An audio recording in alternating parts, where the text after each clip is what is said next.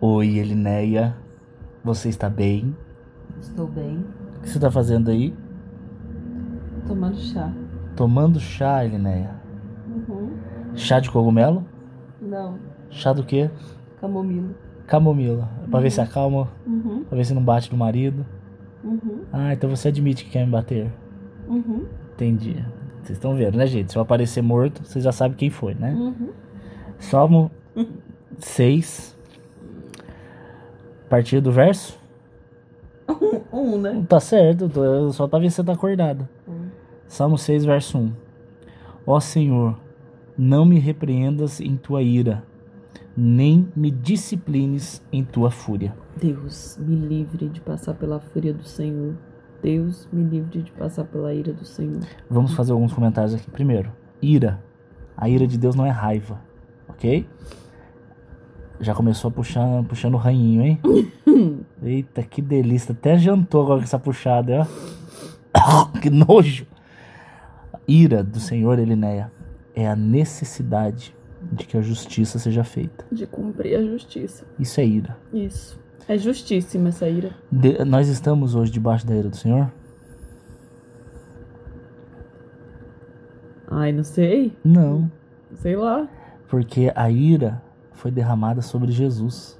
É. Ele levou sobre si. Exatamente. Verdade. Éramos por desobediência fi- Filhos da filhos ira. da ira. Verdade. É, não somos mais filhos da ira. Ou- Por isso que Romanos 5 diz assim: é, justificados, pois, pela fé, Tem de paz. paz para com Deus. Uhum. Então, o sentimento de Deus ou é ira, com aquele que precisa ainda ser morto por causa do pecado, Uhum. ou o sentimento é paz para com aqueles cujo pecado já foi cobrado de Cristo Jesus. A ira, na verdade, a ira que era contra o pecador foi derramada em Cristo. Por isso que a- a Jesus é a justiça de Deus. A gente não consegue imaginar o peso que Jesus carregou naquela cruz, né? Foi complicado, né? Nossa, coitado, deve ter se sentido muito sozinho. Não? Sim, claro. Hum. É que eu tô esperando você concluir, porque você quase chorou agora. Não, mas é que era só esse o comentário mesmo. A ira, não me É De repreendas na tua verdade, eu- ira. Eu, eu, eu imagino isso sempre, a dor e a solidão de Jesus naquela cruz, porque se tem um, um problema que eu tenho, juntando com o seu, já fica maior, juntando com o pecado do mundo inteiro, da humanidade inteira. É verdade. Todos os pesos na consciência. Tudo! Pedofilia, assassinato, adultério, mentira, roubo, prostituição, engano, Por isso que ele suou lascívia, sangue. Tudo. Você sabia que tem algumas cobras que quando picam, a- as pessoas suam sangue? É como se Jesus, quando ele recebeu todo o veneno da, da serpente, do diabo em si, pra pra receber todo o nosso pecado, ele chega até a suar sangue. Mas naquela hora, você acha que. Você acha não, né? O diabo tava feliz porque Jesus estava morrendo. É, ele não Mas ao entendia mesmo ainda o plano. Tempo, é, exatamente. Mas ao mesmo tempo, ele não sabia do plano de Deus, Não. né? Eh, Você mudou o salmo aí, eu acho. Eu tô vendo, fala ali. Então ele não sabia. né? Ele estava comemorando a morte. Isso não faz a gente pensar, em muitas vezes o diabo tenta nos destruir, usa pessoas para isso, ou a gente. Enfim, a gente às vezes cai nessas ciladas, né? Mas a gente não tem nem noção do que Deus está preparando pra gente, sabe? É, ele usa o diabo até pra, pra nossa benção. Eu creio. Exato. Imagina, como será que a gente vai estar daqui a cinco anos? A gente não sabe. Mas Deus sabe. Senhor, não me repreendas na tua ira, nem me disciplines em tua fúria. Isso aqui é um clamor de alguém que pecou. É, ele tá clamando pela misericórdia do Senhor. Olha o verso 2. Tem compaixão de mim, Senhor, pois estou fraco. Cura-me, Senhor, pois os meus ossos estão agonizando. Eu conheço uma mulher, Elineia, que ela foi casada com um cara que tinha problema sério de pedofilia. Uhum. E ela não contou pra ninguém. E ela guardou isso a vida inteira. E aquele, aquele, aquele sentimento foi crescendo nela tão grande de tristeza, de amargura, que ela tem hoje doença nos ossos. Ela tem todos os ossos fracos. Impressionante. Tristezas que somatizam. É verdade. E tem pessoas que desenvolvem câncer. é, Muitas delas dizem que guardavam muitas coisas Tá vendo? É bom tive- desabafar. Eu tive uma chefe que ela teve é, câncer na, na tireoide, Aham. acho que foi. E ela disse que guardava tudo, guardava muita coisa, não falava Meu nada. Deus, não pode. Acumulava muito, aí ela aprendeu a falar. Co- Confessai uns aos outros. Hum. Tiago capítulo 5. Para que sareis. Será- sejais ou seja, curados. sejam curados. Não, e sobre cura tem uma coisa interessante aqui pra falar, tá? Eu acredito muito que todos nós. E extraterrestre. Eu acredito muito em OVNIs, não. Eu acredito muito que nós todos precisamos de cura. Todos, isso inclui todos, todos, todos. Pastores e não pastores. E eu percebo que as pessoas elas precisam por conta de lideranças que têm, e eu entendo até isso. Elas precisam mostrar que tem uma vida redondinha em Cristo. E eu sei que a gente quando busca o Senhor, ele endireita mesmo as nossas veredas, né? Ele endireita o nosso caminho, mas eu acho muito importante também que a gente assuma que precisa de cura, mesmo sendo alguém com liderança ou com certa visibilidade. Existem áreas na nossa vida que a gente pensa que já se curou delas, mas ainda não se curou. E a gente precisa assumir. E, e, e eu acredito que os que assumem que precisam de cura, eles estão muito mais à frente do que aqueles que escondem que precisam de cura. Muito bom. Muito bonito, ô psicóloga Elineia. Se você fizer psicologia, você vai ser insuportável. Eu sei. Deus meu. É você mesmo. Você é chatíssima. Meu coração está muito angustiado. Senhor, quando virá me restaurar? Interessante, é um cara que provavelmente já está muito temporando, mas não desiste, ele continua. Parece a viúva, né? Ei, você aí, tá orando por muita, muito tempo por uma causa? Não para não, viu? Deus vai julgar essa causa. Meu Deus. Verso 4: Volta-te, Senhor, e me livra. Salva-me por causa do teu amor. Olha que interessante, nunca é porque a gente merece, mas é porque ele é amor. Pois, Senhor, os mortos não se lembram de ti. Quem, pois, te louvará na sepultura? Só deixa eu fazer um comentário aqui. Eu já vi alguns usando esse texto para justificar que não há memória no céu.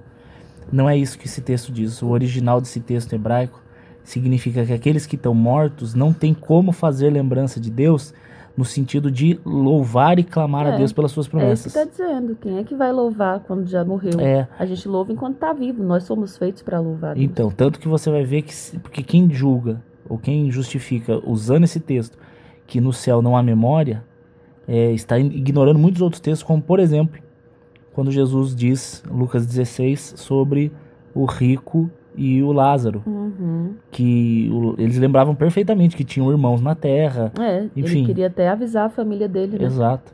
Ah, então existe sim, com certeza, memória no céu, plena memória. Ah, e no inferno também, no, cham- no Hades, né? Outro dia eu explico exatamente sobre isso. Mas esse texto não está dizendo que não há memória, ele está dizendo que quem está morto no- na sepultura, essa palavra sepultura aqui é Sheol ou Hades, dependendo da, da Sheol em hebraico e Hades em grego, é a mansão dos mortos antes do inferno. O Hades é lançado no inferno com os ímpios que estiverem lá. É, quem está lá não consegue fazer menção do nome do Senhor, não consegue adorá-lo, por quê? Porque está sem Espírito Santo nenhum, tá totalmente apartado, entendeu? É isso que ele quer dizer. Então ele está justificando, Senhor, me salva, me resgata, me cura, para que eu não morra distante de Ti e morto eu não vou poder Te É, louvar. então ele tá falando aí. Esse é o argumento dele. Então, mas ele tá falando aí de morrer afastado de Deus, né? É, porque ele Então- provavelmente pecou. Pecou, então ele, ele entende que se não recebesse perdão, ele não se salvaria. Isso, então ele tá clamando, Ele não ia exatamente. ressuscitar pra vida, ele ia Perfeito. ressuscitar pro inferno. Pro né? inferno, muito bem. Estou exausto de tanto temer, de tanto gemer. À noite inundo a cama de tanto chorar, de lágrimas estou encharcando a minha cama. A tristeza me embaça o olhar, os meus olhos estão cansados por causa dos meus inimigos. Aqui o inimigo dele, o primeiro, o primeiro inimigo dele que era Acho ele que mesmo. é o pecado dele. Era ele mesmo, é a carne. Hoje, que o diabo é vencido, o nosso maior adversário não é o diabo. Nosso maior adversário não, Somos não são os nós. próximos. É o nosso velho homem, Com exatamente. certeza. Nosso velho homem é o nosso maior adversário. E a tristeza desse Tem cara. tanta, tanta situação que se a gente receber um pouquinho mais de força de Deus, a gente quebra a mesa e, e faz tudo. Que? Começou. Já, Elinéia, já tá né, delirando de sono? Eu tô falando sério. Se Deus der força, a gente quebra a mesa. Cara, tem muita situação que se Deus der força, a gente estraçalha tudo. É porque ele é muito inteligente e sabe o que fazer na nossa vida. A nossa carne já vai gritando, querendo resolver. Entendi. É sério, você não lembra daquela história? Há alguns anos, não sei quantos, eu achava que a minha reação ia ser totalmente diferente. Você pensa assim, que um dia, se você for assaltado, não, eu vou ficar numa boa, quietinho, não vou fazer nada. Eu vou, eu vou entregar. Há uns anos, lembra não? Na Ele, né, porta da fica igreja. quieta, velho, na boa. Deixa eu falar. Você não tá falando nada, você você tá com os olhos Há fechados. uns anos na porta da igreja, há muitos anos na porta Sim, da que você igreja. desceu o cacete no bandido. O cara veio tentar assaltar a gente na porta da igreja há muitos anos. E eu, e, e eu desci e, e segurei ele até a polícia chegar.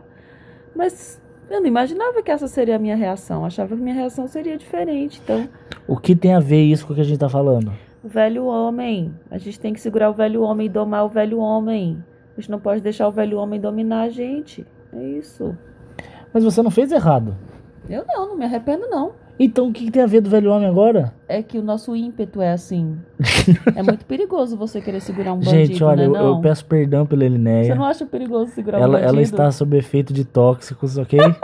Táxi com chá de camomila. ela disse que é de camomila.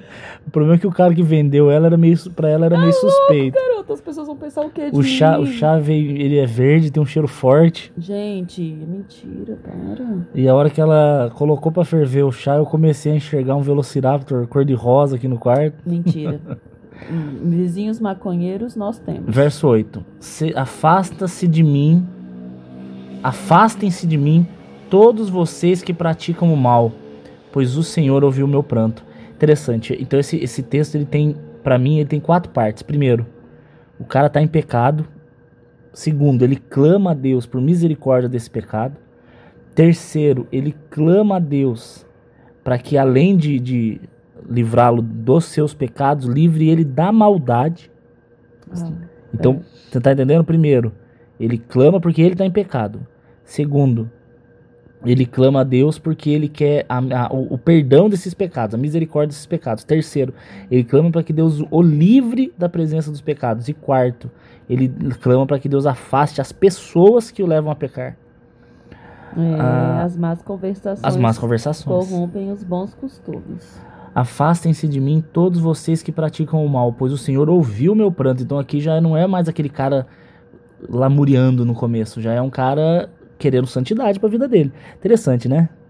Ele clama envolvido com o pecado e agora ele clama para que o Senhor é, é, afaste ele do pecado. Interessante o processo de conversão. O que Quanto ele tempo será que isso demorou pra, con- demorou pra isso uns acontecer? 76 dias, ele né? 76 dias. Foram? Eu não faço ideia. Mas será que foi muito tempo ou pouco tempo? Foi entre um dia e entre um dia e cem anos. Tá ali, naquele, entre um dia e cem anos. O Senhor Tá. ouviu a minha súplica e o Senhor responderá a minha oração. Que coisa preciosa. Glória a Deus. Não quer dizer que ele responde na hora que ele ouve. Não, Né? nem sempre responde. Ele ouviu a minha súplica e responderá a minha oração. Quando que ele, né, que ele responderá? Quando Deus quiser. Ele, né, elabora melhor isso aí, filha. Às vezes Deus não responde na hora, não. Ele responde às vezes depois e de formas diferentes. Foi isso que eu falei, linda. Então, Dormiu, gente, dormiu, dormiu. Desiste dele, né? O Senhor ouviu minha súplica e responderá a minha oração. Ele vai responder depois, porque muitas vezes eu não estou pronto para receber. Muitas vezes o ambiente não está preparado para isso. Muitas vezes ele ainda quer usar o nosso testemunho para impactar a vida de alguém. Muitas vezes nós ainda não estamos vivendo uma vida santa para que nós eh, mereçamos aquilo que a gente vai receber. Então tem vários motivos aí do porquê que ele ainda não responde, mas a certeza é que ele ouve. E para terminar, sejam humilhados e aterrorizados os meus inimigos. Recuem, envergonhados. Por que, Linéia? por que o quê? Muito boa resposta, hein, Linéia? Que orgulho. Mas por que o quê? Que eles retrocederão? Envergonhados, porque o Senhor me fez muito bem. Eu já li esse salmo várias vezes em muitos momentos de tristeza. Sério, eu lia e chorava, porque ele fala que ele encharcava o travesseiro. Você tá rindo? Ai, gente, Deus abençoe. Ele eu fala amo que vocês, encharcava viu? o travesseiro de lágrimas. Ok, Linéia, eu te amo. Eu Que- é- também chorava assim, no travesseiro. Mas você não chora mais, Linéia. Porque hoje Choro! você tem um Jesus que te ama e um maridinho que te ama. Dá um beijo aqui. Gente, Deus abençoe. Eu amo vocês. Ele alguma é última palavra? Amém. Muito bom, Elinéia. é. Parabéns por essa palavra.